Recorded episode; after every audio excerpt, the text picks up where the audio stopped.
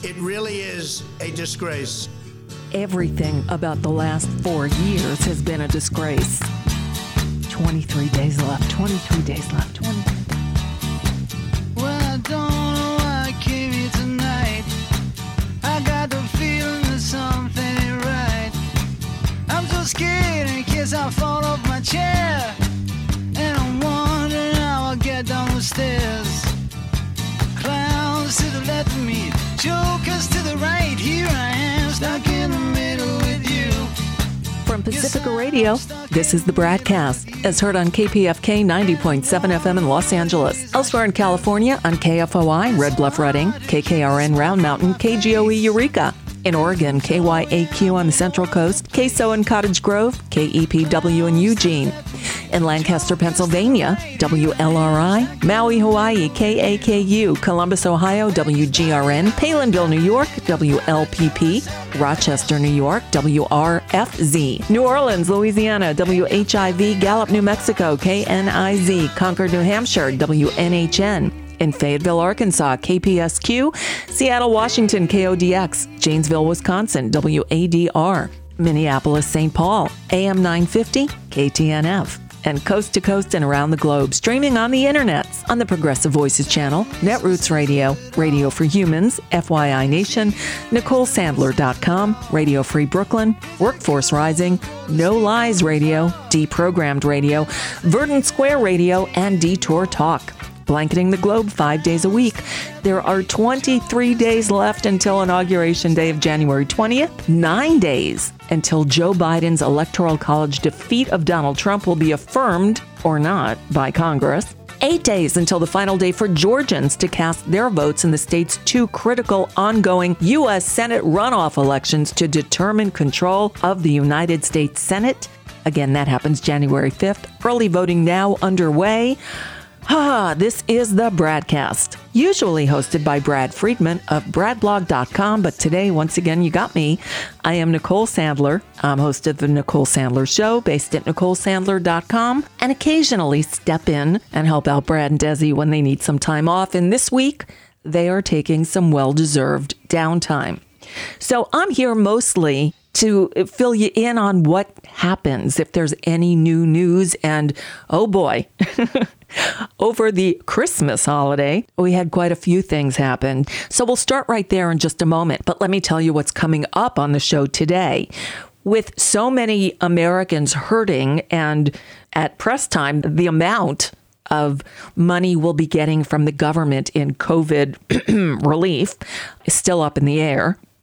We'll talk about what the United States government can do. If you listen to the Republicans, we're going to be broke. You know, the same people who increased the deficit by an inordinate amount in order to give tax breaks to billionaires are now balking that we can't afford to give Americans a one-time payment of $2,000 to help get us over the roughest stretch in most of our lives. We'll speak with economist and expert on modern monetary theory, Stephanie Kelton.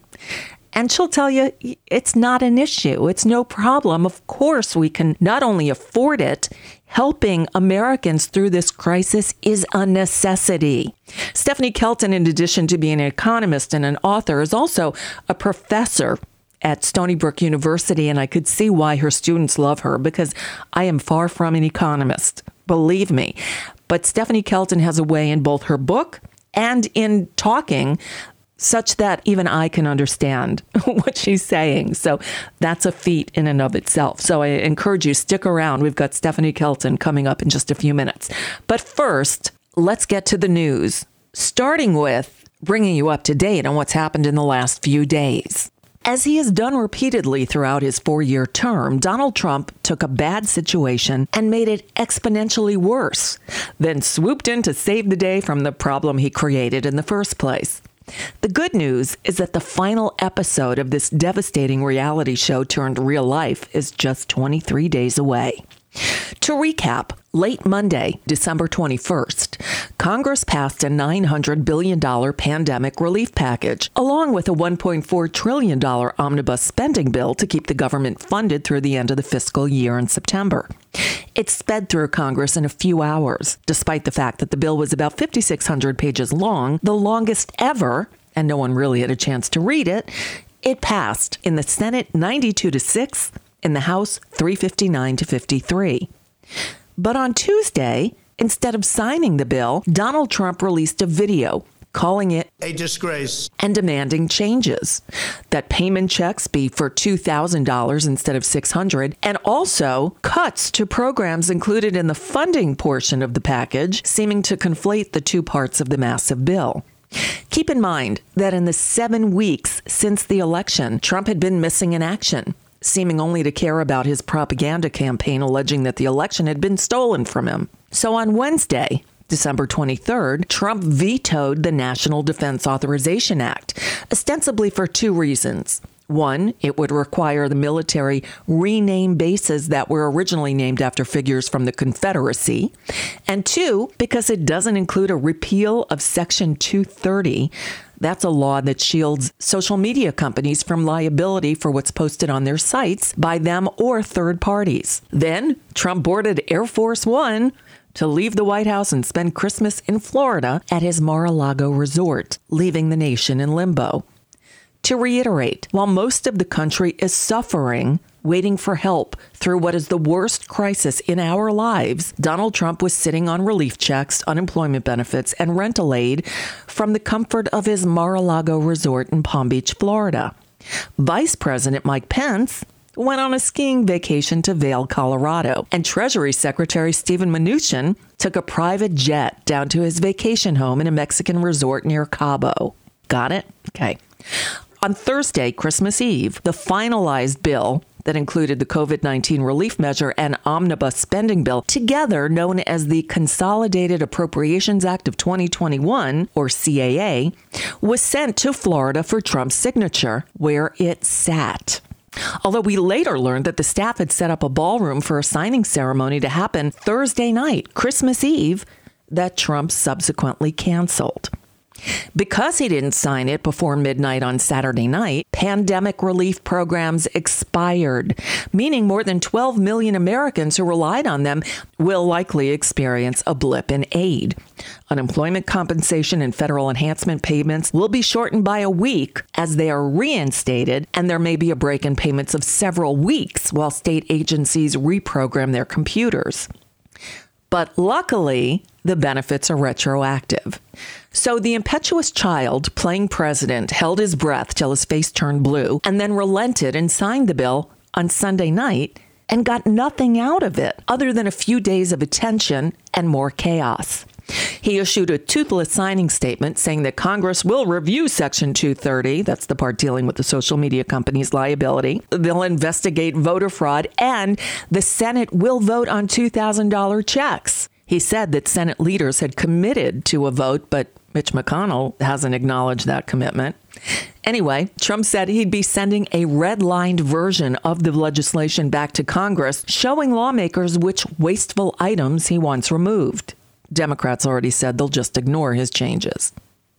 And that brings us to Monday morning, December 28th, and the status of the NDAA is still up in the air. The House returns to take up Trump's directive to change the amount of the checks being sent to individuals from $600 to $2,000, and they'll also vote on overriding Trump's veto of the National Defense Authorization Act. And remember, both the House and Senate passed the $740 billion NDAA with veto-proof majorities. But House Minority Leader Kevin McCarthy has said that many Republicans won't vote to override, potentially putting the bill's fate in doubt. If the House gets the two-thirds majority necessary to keep it alive, the Senate will then come back to vote on Tuesday.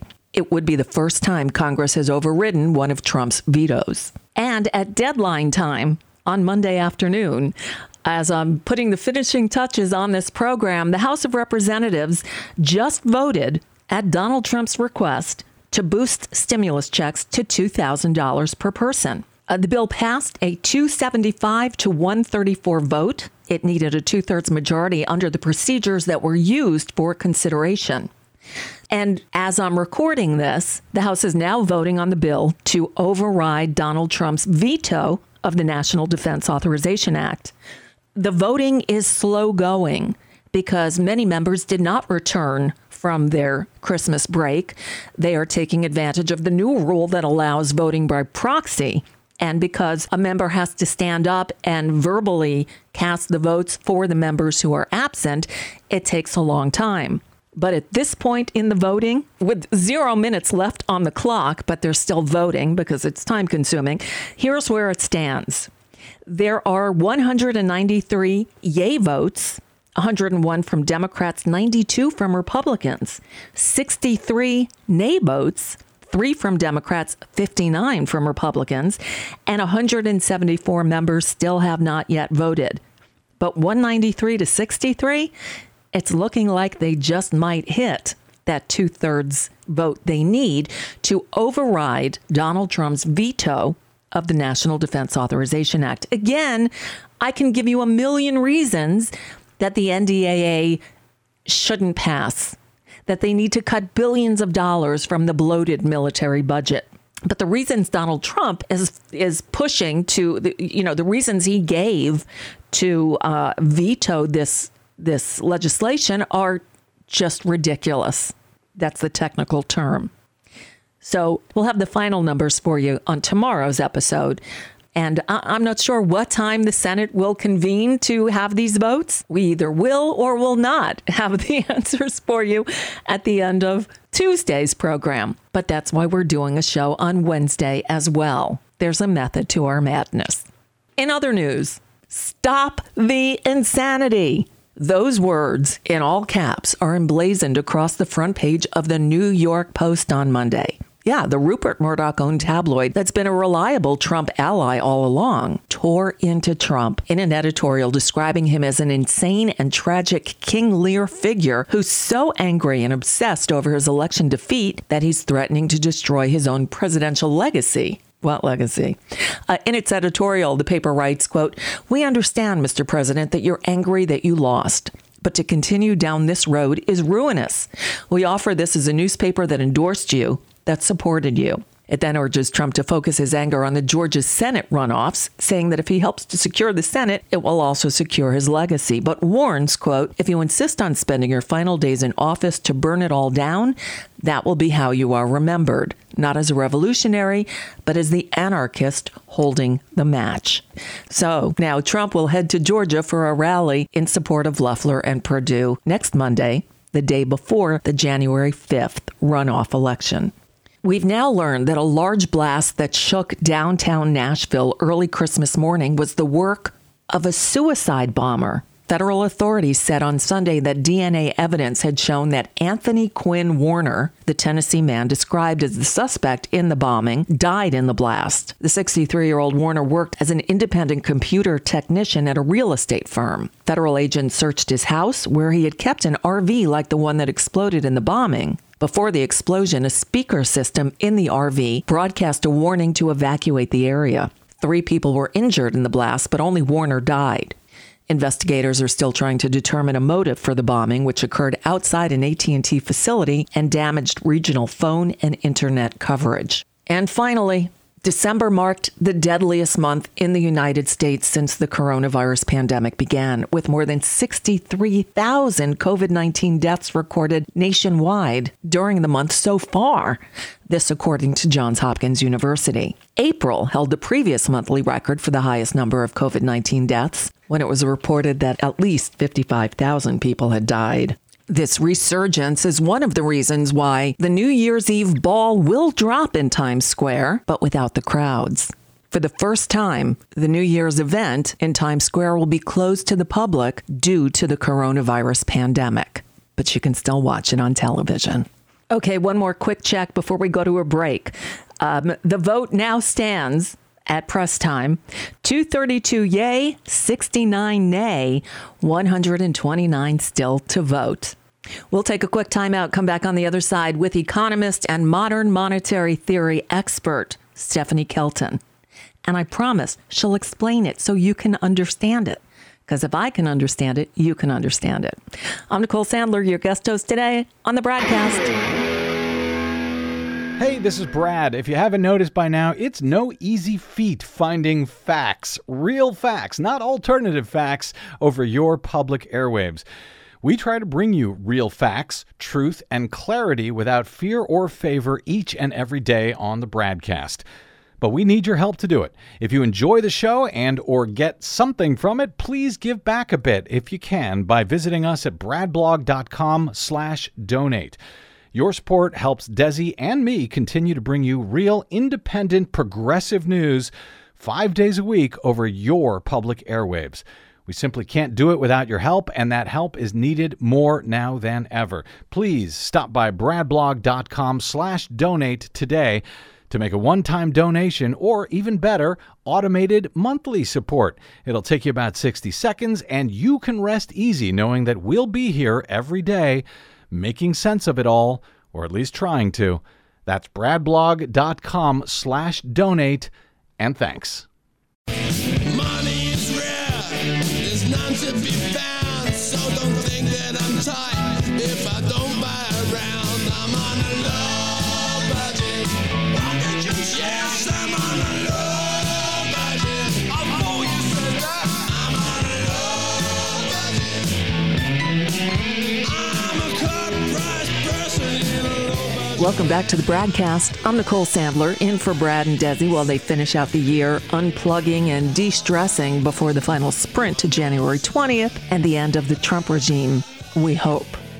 Unfortunately, despite Donald Trump's lies about creating the best economy in history, wrong on so many levels, the opposite is actually true. He is leaving us teetering on the edge of a complete financial collapse due to his complete dereliction of duties in the face of a global pandemic.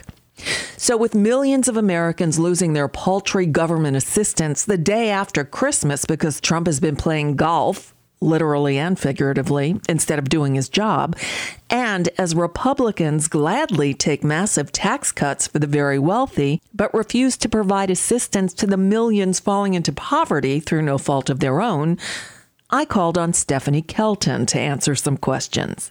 Stephanie Kelton is an economist, a professor at Stony Brook University, and a leading authority on modern monetary theory.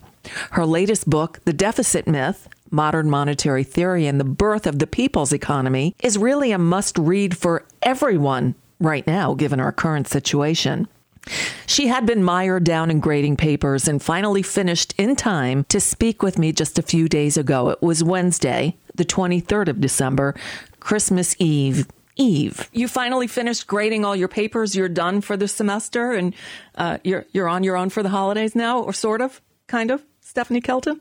Listen, yes, it's the best feeling when you get through the finals and all the grades have been uploaded and you just, reach that point. So, yes, I got there yesterday, just in the nick of time, always come in right under the deadline. And then there's that just sigh of relief. So, yeah, now it's just a winter break. Kids are home with us now for a little bit of a stretch, and we'll see what happens with the pandemic and whether there's some in-person schooling or, you never know, given the numbers and the way the district might respond. But we're together. And that's the important thing. And it's good that you can be together because, a lot of families can't be right now. But This is what we have to go through. So hopefully next year we will be able to be with bigger gatherings and, we got to get out of 2020 because this has just been an insane year. So anyway, Stephanie Kelton is here to talk about things other than the pandemic. And actually, as a professor, you teach economics and public policy at Stony Brook University on Long Island. Your latest book is The Deficit Myth. Got it right here. Modern Monetary Theory and the Birth of the People's Economy. Oh, we've got a screenshot up there. You are one of the leading authorities on modern monetary theory. And I always talk about you as somebody who is able to explain economic policy in a way that even I can understand. And that's saying a lot because I, as I've said often, the only thing I'm good at with money is spending it. But if you had to explain to somebody who didn't know, you say MMT, they say, what is that? How do you explain it to them? Oh, telling the truth about the way our monetary system works and the mechanics of government finance, what government can afford and why and how it all works. And, you know, I mean, the book is called The Deficit Myth. Mm-hmm. I think we've probably talked about this before that, you know, even though it's the singular in the title, The Deficit Myth, that there isn't just one myth. There are a slew of myths and misconceptions and misunderstandings, and I think sometimes just outright lies about the way that the monetary system works, right? Why is the federal government different from the rest of us? What makes it possible for Congress to spin out multi-trillion-dollar spending bills at a time when the economy, the bottom is falling out of the economy, when governors and mayors can't do that, when businesses can't do that, when struggling families and workers can't just come up with money? How is it that the federal government, everybody's pointing their finger at Congress and saying, you have to do something? Why? What is it about Congress that makes it uniquely capable of discharging, right, of putting dollars out there and getting them into the hands of struggling businesses and families and so forth, when the rest of us don't have any money? Where's it all coming from? So this book attempts to kind of get at the answer to help people understand why the federal government isn't like the rest of us. The first chapter of the book is called Don't Think of a Household, because we're constantly told, you know, well, the government's got to balance its budget. It can't just run these deficits all the time. This is irresponsible. And so it just tries to break through many of the myths and misunderstandings and give people a better understanding of, you know, how it all works. One thing I've learned in following politics for the last few decades is when they are in power, deficits and the national debt doesn't seem to matter to them. But when a Democrat is in the White House, then that's all they care about. Then all of a sudden, it's like, we can't spend any money. The deficit, the debt. And in fact, we saw that during these Trump years, they passed this huge tax break for billionaires to the tune of well over $1 trillion. That was no problem. But now we're in the middle of this pandemic. People are hurting like never before, certainly not in my lifetime. And there are comparisons saying that, you know, this could be worse than the Great Depression. When all is said and done, it may even be coming close to that now. We don't really know. But some of the Republicans balked at more relief for the American people because of, well, the debt, the deficit. What do you say to them? I mean, you know, first of all, you're right. They're complete hypocrites when it comes to this kind of stuff. They always have been. They understand what I think too often Democrats don't understand, which is the deficit is your friend, right? Embrace it, use it, don't complain about it. Well, they're complaining about it now because, you know, for political reasons, but you're absolutely right. Because in 2017, the end of 2017 in December, the Republicans pushed these massive tax cuts, right? And those tax cuts will end up adding an estimated 1.9, call it 2 trillion to deficits over the course of a decade. Okay, that's the estimated cost. Now, why would Republicans push tax cuts that massively increase deficits, add to the debt, if they genuinely are concerned about these things like burdening the next generation and the dangers of deficits? And the answer is they are genuinely concerned. They understand what the deficit is. And so I think too many people don't understand what the deficit is, and Democrats don't really do a very good job of educating the population. Too often they lean into these myths, and that just reinforces a lot of the bad narratives. So look, the deficit is the difference between two numbers. You say I break stuff down. I can't make it any easier than this. The deficit is the difference between two numbers. Okay, one of the numbers is how many dollars the government spends into the economy each year. The other number is how many dollars the government swipes back out, subtracts out of the economy, mostly through taxation. Okay, so difference between two numbers. When the government's budget is in deficit, it simply means they're adding more than they're subtracting away. Okay. Mm-hmm. So if they spend 100 into the economy and they only tax 90 away, we label it a deficit. We say the government's budget is in deficit. We write a minus 10 on the ledger and we say government deficit. Scary. Wait a minute. If they put 100 in and they only take 90 back out, somebody gets 10, right? Their deficit is nothing more than a financial contribution to some other part of the economy. The question is, for whom? Who got that 10, right? Because when the Republicans did the tax cuts, they know this. They know that their deficit can create a financial windfall for somebody else in the economy. And what they do is use that deficit to deliver the gains right into the hands of the people they're most interested in looking out for. And it turns out those are the people who least need the help in our society, right? The vast majority of the benefits from those tax cuts, some 83% of the benefits of the personal income tax cuts, went to people in the top 1% of the income distribution. Right. So they are channeling that surplus that their deficit creates into the hands of the people they want to have that money. Now look at the CARES Act. Here's a roughly $2 trillion. So they're almost equivalent in terms, right, of the cost of the legislation. But the CARES Act was more strategic about where that money went, to the unemployed, to middle class and low income workers, right, to small businesses. Now, I'm not arguing that every dollar that was spent was strategically placed into the hands of the people who least needed the help. But I'm saying it did a much better job. It prevented some 18 million Americans from slipping into poverty. So it was, you know, a different way of using deficits. But as I like to say, every deficit is good for someone. The question is for whom? Right. You know, Stephanie Kelton, by the way, you can follow on Twitter at Stephanie Kelton. Very easy. And I do.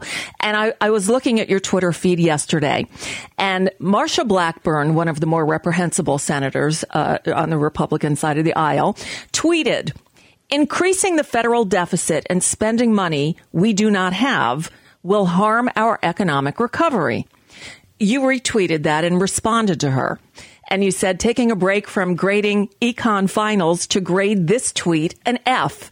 Spending money you don't have is literally how Congress gets money to people who don't have any. Your deficit is our financial surplus. Increasing the deficit will help the recovery." What? Why don't they understand that? Why doesn't she understand that? I think she does. I think this is just politics, right? Again, they understand it when they're the ones running the deficit and those dollars are being channeled into the hands of the people they're looking out for. But God forbid somebody stand up and say we ought to mail checks and provide direct cash assistance to middle class and lower income people. God forbid we say the unemployed ought to have some more time on unemployment to draw unemployment benefits and to have the federal government top those up because it's insufficient and too many people are going to be, you know, lined up to get food, missing more rent payments, right? Not able to pay their utilities and so forth. So God forbid we stand up and say that. And then all of a sudden the deficit is back in play. Everybody is worried where we can't spend money we don't have. Well, sure we can. That's exactly how it always works. You know, the votes fund the spending. That's where the money comes from. So you remember, Nicole, I know that you remember that back in May, the House passed the HEROES Act. Oh, yes. Right? Yep. The House passed the HEROES Act. This was $3 trillion plus that the House was prepared to move on. They passed it out of the House. Mitch McConnell wouldn't touch it. Right. So the Republicans were not interested at that point in doing more. They were trying to convince themselves that somehow the recovery had taken hold, that the CARES Act did all that was really necessary and the economy was going to recover and we didn't need more fiscal support. Well, the House disagreed and Democrats said, no, we want to do another $3 trillion or so.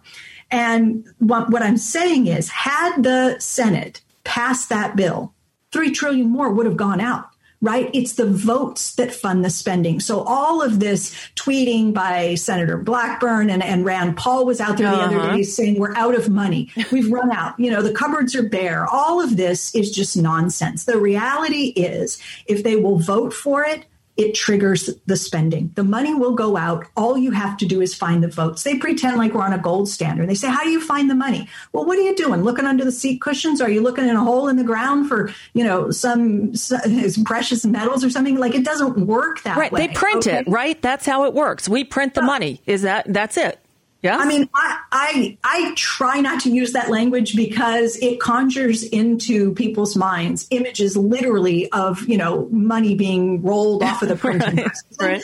So, you know, this is the modern era after all. So when Congress wrote the CARES Act, that bill was $2.2 trillion, right? And that was Congress writing down a set of instructions that go to its bank. Its bank is the Federal Reserve. The Federal Reserve is the government's fiscal agent. So when Congress passed the CARES Act, what it was doing is effectively saying to the Fed, get ready. We just ordered up $2.2 trillion. You're going to make the payments on behalf of Treasury. We authorized those payments. And the reality is that's where the money comes from. It comes out of the keyboard, really, frankly. It is creating digital dollars. This is the modern era. So when government spends, it results in a credit to a bank account. And this is handled, you know, via keystrokes. I mean, I know it sounds almost fantastical, but that's the reality of modern government finance. And that's where the money is coming from. Gotcha. So let's look at the big picture. We, the United States of America, believe it or not, we're the wealthiest nation on the planet, including Saudi Arabia and the UAE and all those oil-rich nations. We are the wealthiest nation in the history of the world. And we're being told we can't afford it. Our government, since this pandemic began, in addition to unemployment benefits and things like that, well, people like me can't access that. Self-employed entrepreneurs, allegedly we're supposed to, but here in Florida, that's impossible. And so I've gotten a $1,200 check from the government to help out. One $1,200 check. I look at these charts that are everywhere of what other countries did for their people. Germany, 87% of one's salary for the duration. Canada, $2,000 a month to the unemployed. It goes on and on. The UK, 85% of salary. Most countries do this, a percentage of your normal income for the duration. There was somebody, I saw a thing from somebody in New Zealand said, this little country, they've given us $600 a week until we could all go back to work. The United States can't do that. We can. They just choose not to. Is that the bottom line?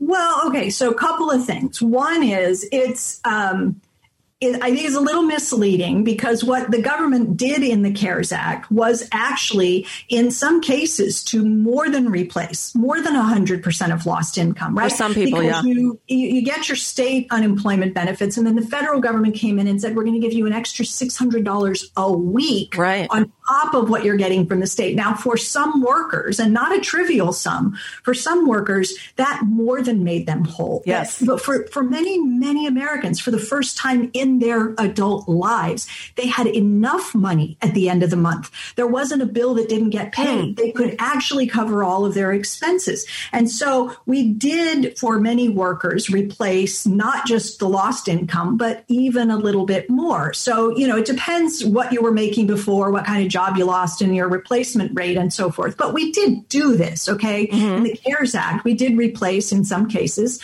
100% or more of lost income. Now we're down to cutting that. The proposal now is to cut that back by 50%, right? To go to 300 top up from the federal government. That's going to leave a lot of people short. It will put them well below full replacement or 80% of lost wages, as you just showed in some other countries. And when you say, you know, couldn't we do better? The answer is sure we could. Again, if Congress writes the bill, the dollars go out. All they have to do is decide how much. Right? How much income support and for how long? And other countries, as you rightly point out, have done a better job.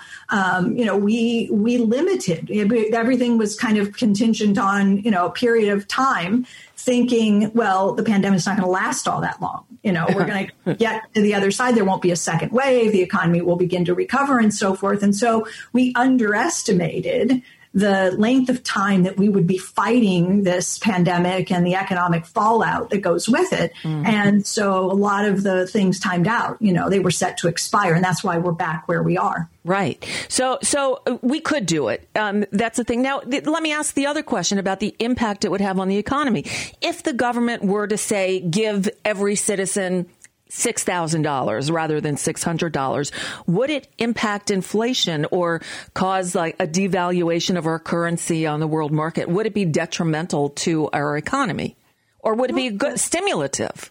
Look, it's gonna be a good stimulus for those who turn around and spend it. It's going to be a lifeline. So yes, there's this tension between using the term relief and using the term stimulus. Like, right, if you are 6 months behind on your rent and you're about to be evicted and you've got utilities and rent that's been deferred, right? You've been allowed to miss those payments without having your electricity shut off, mm-hmm, without being thrown out of your apartment. But the moratoria is expiring and you owe all of that money. Now, if somebody sends you $6,000, and by the way, it's an interesting number that you chose because we know that there are about 13 million people in this country who are behind, months behind on, mm-hmm, rent and utilities. And the average amount that they will owe by January is $5,800. Wow. So you hand them $6,000 and they hand it right off in order to, you know, pay those debts that have built up on them. So that's not, I wouldn't call that stimulus. That's a lifeline. Yeah, that allows, right, you to not be homeless, right? And to have the heat on in your place and to have a place to stay during a pandemic. But for some people, it is going to be stimulus because it's going to be that little bit of extra money that allowed you to go out and make Christmas a reality for the kids, mm-hmm, right? Or to get some new school supplies. And if we're going to have kids back at home, maybe somebody needs a tablet or other sort of, you know, Wi-Fi connectivity or things like that. So there's going to be some of each, that $6,000. The question about inflation is, you know, would that push things too far? Would it be too much to send everyone $6,000? And the only way to know is to run that experiment. But the reality is the economy is so depressed right now that, you know, it seems to me the risk of creating an inflation problem by putting $6,000 into the hands of people, most of whom would turn around, at least many of them, and just stay current on bills. I call that churn. And right, the rest of it might buy some actual goods and services. And that part is stimulus. So, no, I don't think there's a lot of risk associated. When if inflation went up, it wouldn't go up a whole lot. And quite frankly, the Fed would probably appreciate some assistance because they can't seem to hit their own 2% inflation target. So they'd like to see inflation move a little bit higher. Wow. So this is all fascinating. And in fact, I look back to like 2008 and the mortgage crisis. And I'm still, frankly, digging out from that, or not digging. I'm stuck from that. I lost my home back in 2008 during all of that. I lost my job during that. And it's been a rough go ever since. And I think I asked you this once before, but my thought was always, why the hell did we bail out the banks the same amount of money if they had funneled it through people like me, homeowners, and said this money is to be used to pay down your mortgage? It would have gone to the bank, but it would have come through us and we would have gotten relief in the meantime. I am a layperson. I am not an economist. I know nothing about this, but that seemed to make sense to me. Is there does it make sense to you? And is there an analogy here? Yeah, of course it makes sense. You're absolutely right. We the administration did not put its focus on the homeowners in this case. And as a result, millions and millions of people like you lost their homes and have still not recovered from that more than a decade later. Yeah. So tragic, right? This was a crisis driven by fraud in the mortgage market. There's no question about that. So, you know, we could go back and talk about all of the things that lenders and appraisers and rating agencies and did to, you know, create the conditions that allowed the subprime mortgage crisis to develop over time. But, you know, it was based on fraud and there should have been punishment. People should have gone to jail. There should have been cram downs for the lenders. You know, the mortgages should have been written down. People should have been kept in their homes. I mean, that was the right way to deal with the crisis. We did not do that. Are there lessons here? Yes. I mean, it's Main Street. I think that Democrats have improved in terms of the response to this, that there is, when I talk with, lawmakers, they seem quite sensitive to the reality of the backlash. If there's a perception that we're not looking after Main Street again this time, there's going to be a real problem. And so I think that's what you're seeing with so many lawmakers. And it is true that you've gotten, a number of newly elected progressive members of Congress who have pushed some really ambitious legislation in the form of, they don't just want a one-off payment of $2,000. They want recurring payments until the crisis is over. You wouldn't have had anything like that 10 years ago. I don't know where it would have come from, frankly. So there is more sensitivity to, the plight of Main Street and the pain and an understanding. I think, honestly, that if they don't get this right, that the midterms, you're at risk of losing the House. And then you can be, you can look 4 years ahead and say, what happens as a party if we don't get this right again? Given the Democrats' track record, I'm not feeling too confident about that.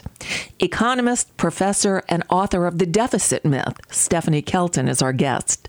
Coming up, she'll tie it all together with our current situation and explain what we absolutely can and should do to help people through the most dire situation in our lifetimes. I'm Nicole Sandler, your guest host today on the Bradcast.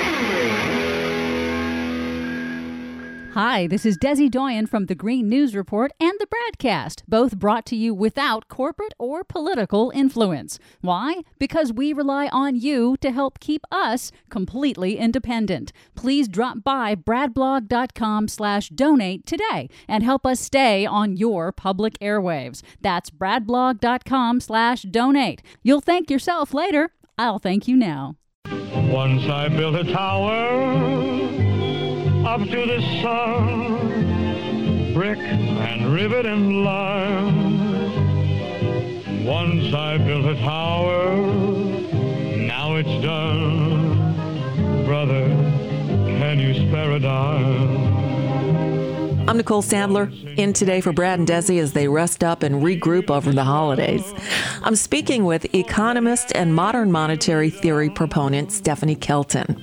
In the first part of the interview, we discussed modern monetary theory, MMT, and what our government can do to help us. Now let's talk specifics. I know Bernie Sanders called on you. You were an advisor when he headed up the Senate Finance Committee, or was the ranking member of the Senate Finance Committee. Budget Committee, sorry. Does Joe Biden get this? Does he understand any of this? And has he consulted you at all?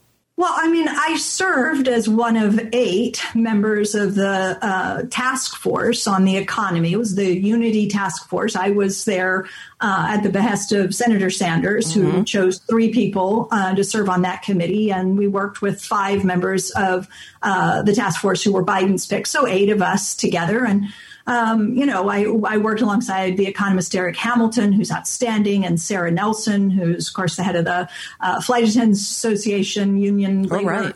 Right.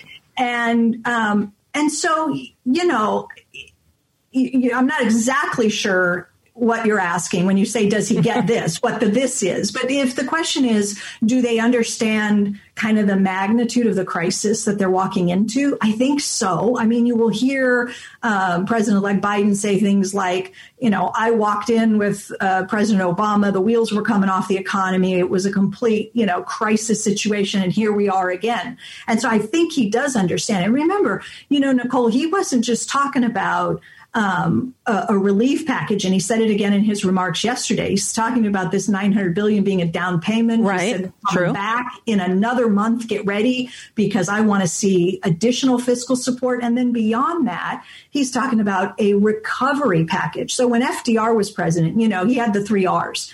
You have relief for the immediate crisis. You have recovery to lay a foundation for, restoring jobs and growth and so forth. And then he had reform because he wanted to really go at the system and some of the systemic failures. So, President-elect Biden is talking about the recovery part of all of this. And he's talking about, $2 trillion for climate. He's talking about $700 billion for manufacturing. He's talking about $775 billion for education and childcare and basically, a care agenda. So that's pretty ambitious, I have to say. And we'll just have to see how Georgia plays out to see whether, there's any shot at all at, even getting some of the way there on this kind of stuff. Right. So it all comes down to January 6th and January 5th and what happens in Georgia. I asked the question because David Sirota wrote a piece yesterday. Biden's austerity zealotry helped cut the stimulus bill in half. And I know that there's that tendency, and I hope he understands the enormity of it and the theories behind modern monetary theory, actually. So it's wishful thinking, but hopefully he. Well, no, I mean, you've got people there who are on his economic team. I mean, I know there were a couple of appointments just last week that were very encouraging to me. I don't want to get anybody in any trouble. Uh-huh. But, these are people who definitely have more than a cursory kind of appreciation of MMT. Good. There are, people in the Council of Economic Advisors. Jared Bernstein was on the task force with us, and I've known Jared for a lot of years. I'm not going to say that Jared is, aligned with MMT. I wouldn't do that to him, but he can speak for himself. But I can tell you that there are plenty of people who have already been named to positions that I think do have a pretty solid understanding. And more than that, they understand that, if this administration is going to be successful, it has to go big and it cannot do, incremental kinds of things and expect to be successful in the midterms and expect to be successful in 2024. You've got to deliver for people. You have to deliver. People have to know not just what you're fighting for, but who you're fighting for. And you've got to stand up and put an agenda out there and fight for an agenda that is clearly a working people's agenda. I mean, the subtitle of the book is Building a People's Economy. This has to be clear to voters every day that you are out there and you are, you're doing every single thing you can to get the votes you need to pass an agenda that's going to materially improve people's lives. Oh, please. I mean, that's what we need, especially after the 4 years we've just had. In the couple of minutes we have left, I had promoted the fact that you were going to be here today, and I was excited to get some answers. I have a few questions for you, and I'll combine these two. If the defense budget was cut by, say, a third, what effect would the ensuing reduction in troop levels have on the jobs market? And I'll say not only the troop levels, but, contractors, the weapons programs and stuff. That is a socialist job program, is it not, our military budget?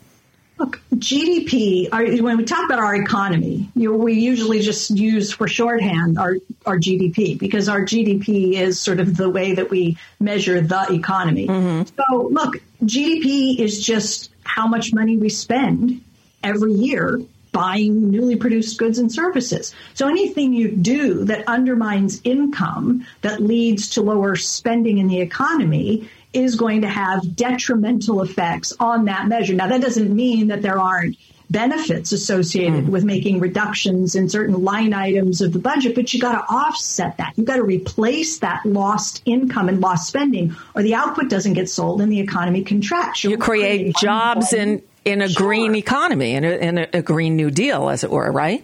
I mean, look, I am an Air Force brat. My father was in the Air Force. He spent 26 years in the military. We moved all over the place. I remember what happens in a community when a base closes. right? It's the pizza parlor, and the video used to be a Blockbuster on the corner. Now, there's nobody to go there. So it does have implications, right, for reductions in spending. And so it's not to say, it's too dangerous to cut the Pentagon budget. That would be a disaster. No, I'm saying just be mindful that when you make reductions in some part of the budget, you're reducing by reducing your spending, you're reducing someone else's income. And you better have a plan to, that's what we talk about with the Green New Deal, right? If you're going to reduce subsidies to fossil fuel companies and you're going to, ban fracking or do these other things, you got to have a plan for the people who are going to become unemployed as a consequence of these sort of things. So you need a jobs program that is aggressive with good wages and benefits, and you can more than compensate. Right. And that's where the Green New Deal would come in right now. And that sort of steamrolls into the next one, which was what would cutting corporate subsidies do in terms of productivity? Could it cause companies to consider moving more of their operations overseas? But again, if our corporate subsidies happen, so much of it, I think, is in the way of tax breaks. When you see that Amazon and Google and all these companies don't pay any federal corporate income tax, it's appalling. Can we fix that and save money that way and use it in a more productive manner? Well, yeah, yes, the tax code is a mess, and there are all kinds of problems in terms of the way that we incentivize businesses to do business elsewhere and so forth. And that's part of the problem. Yes. Can we... The thing is, businesses will hire and invest when they're swamped with customers. It's not because we throw them a bone in the form of an extra way to make a tax deduction here and a loophole there. And this is the way to get the so-called job creators, remaining here and creating good paying jobs for Americans and so forth. They will stay and they will hire and invest in an economy where there is robust demand for the goods and services that they produce. And what that means is you need a middle class that has income, not stagnant income over 30 years, but growing income, right? You need to have consumers for your products, and businesses can stay and be very profitable right here in America. But we've got an income and wealth distribution problem in this country that undermines, right, the ability of the American consumer, which makes up some 70% of total spending in the economy, to actually, buy the products that our companies are looking to produce and sell. Last question for you, Stephanie Kelton. And I'm worried. I see us going into a deep depression. And if this, if people go about their holiday business as usual, I hate to see what this country is going to look like a month from now. As bad as it is now following Thanksgiving, it's going to be exponentially worse. I live in Florida, where we have a governor that I call, his name is Ron DeSantis. I call him Ron Death Sentence, because he wants everything opened at 100%. He wants bars, schools, everything. No mask mandates. Not a town can't even put in a mask mandate. He's ruled against that. He wants no telemeetings. He wants everything done in person. He's going against the grain, and our infection rates and death rates are rising. People are going to be out of work, even worse. The lines for food banks and everything are ridiculous. They're running out of money, out of food to hand out. I see a Great Depression in our future. Maybe I'm just a pessimist.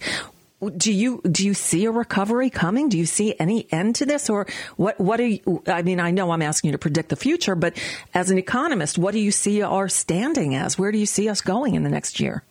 I wrote a new introduction to the book about 2.5 months ago.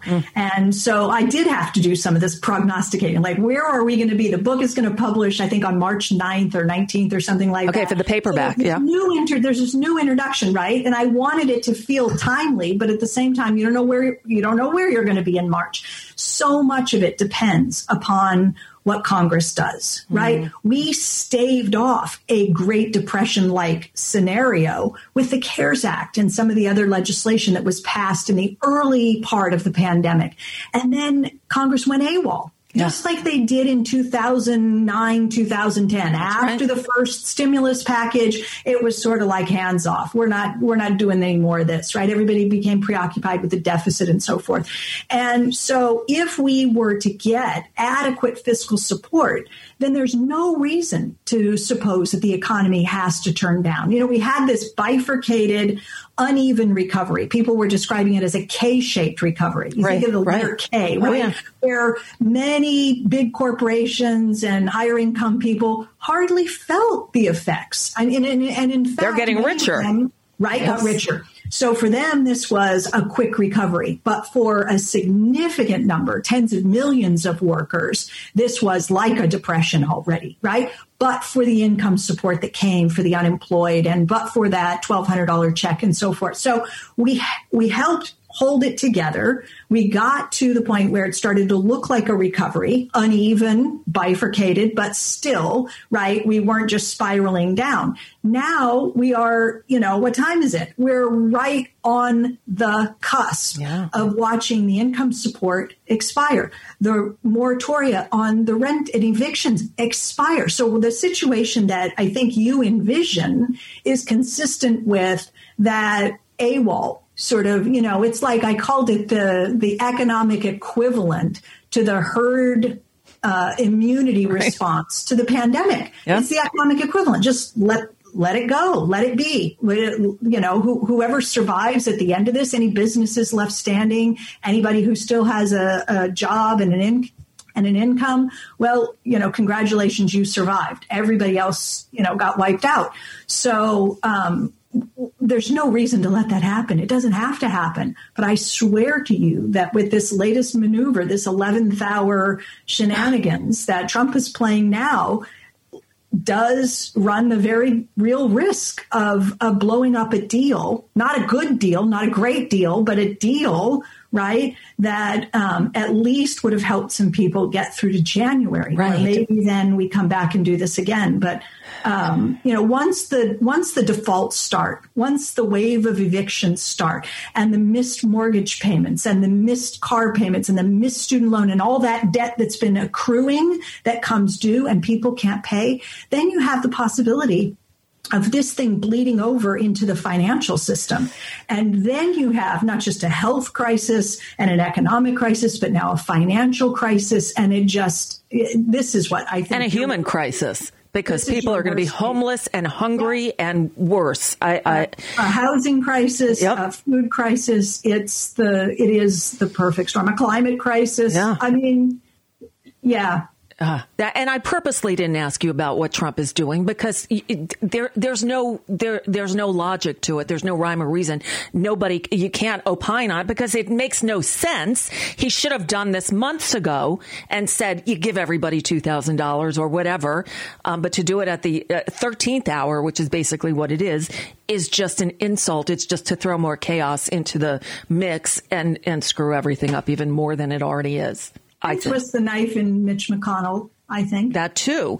And you know what? If that works, good. If it helps Warnock and Ossoff get elected in Georgia on January 5th, please bring it on. Because we really need them, because the only way any of this gets done is if Mitch McConnell is not the Senate Majority Leader. Stephanie Kelton, you're amazing. Thank you so much for joining us. You're a national treasure. I appreciate you so much. So thank you. Anytime, Nicole. Happy holidays. Same to you. Stephanie Kelton. Her new book is The Deficit Myth, Modern Monetary Theory and the Birth of the People's Economy. I hope someone gave President-elect Joe Biden a copy of that for Christmas. And that brings us to the end of another edition of the Bradcast. Brad and Desi are taking the week off, but I'll be back here for the next couple of shows, keeping us all up to date with any movement from Trump and Congress. Keep your fingers crossed. And remember, 9 days until Congress affirms the Electoral College results, 23 days until Biden is inaugurated and Trump is evicted. I'll be back tomorrow with the latest news and fascinating conversation. Until then, I'm Nicole Sandler, in for Brad and Desi. Good luck, America.